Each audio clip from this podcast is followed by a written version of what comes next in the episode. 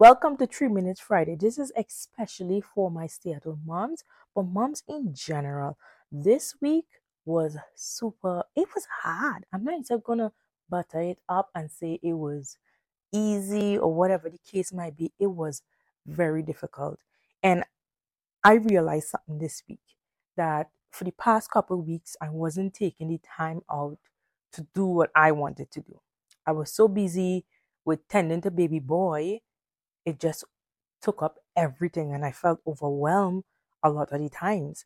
So my message to you is when that baby when your baby go and sleep, when you put down your baby to take a nap, whether it be an hour, two hours nap, take that time for you. I know sometimes we get caught scrolling on social media or doing whatever, and maybe you need that by all means. But if you're a mom who is either trying to improve on a skill trying to start a business or any one of the above, take that time and invest that time. For me, this week, I was able to take that time to read a book. For some people, it's like a book. Yes, that's one of the goals that I have. I really want to improve my vocabulary. I want to improve the way I communicate. So, in order to do that, I decide I'm going to take some time to read a book, but I'm also going to take some time to work on some product projects that I have as well. Now, I'm not doing too much because I don't want to get overwhelmed again. So I just want to say take that time. Don't plan out too much. And that's the next thing. I know sometimes we have so much on our on our plate to do to get done that we make this long list of things that we need to get done for the day and we don't get it done. Now we feel like we fail. We feel like, oh my goodness, I'm not doing anything for myself.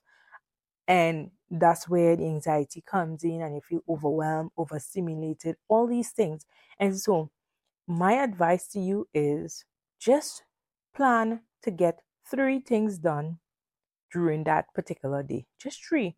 And people might say, just three? Yes, just three things because you don't want to do too much. You don't want to plan too much. Don't get it done and have all those negative feelings coming in just plan three things because at the end of the day, you are doing an amazing job. You are mother.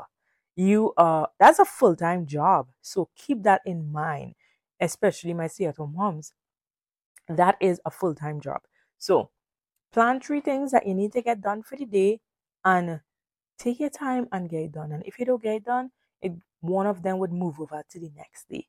So that way you are sailing smoothly.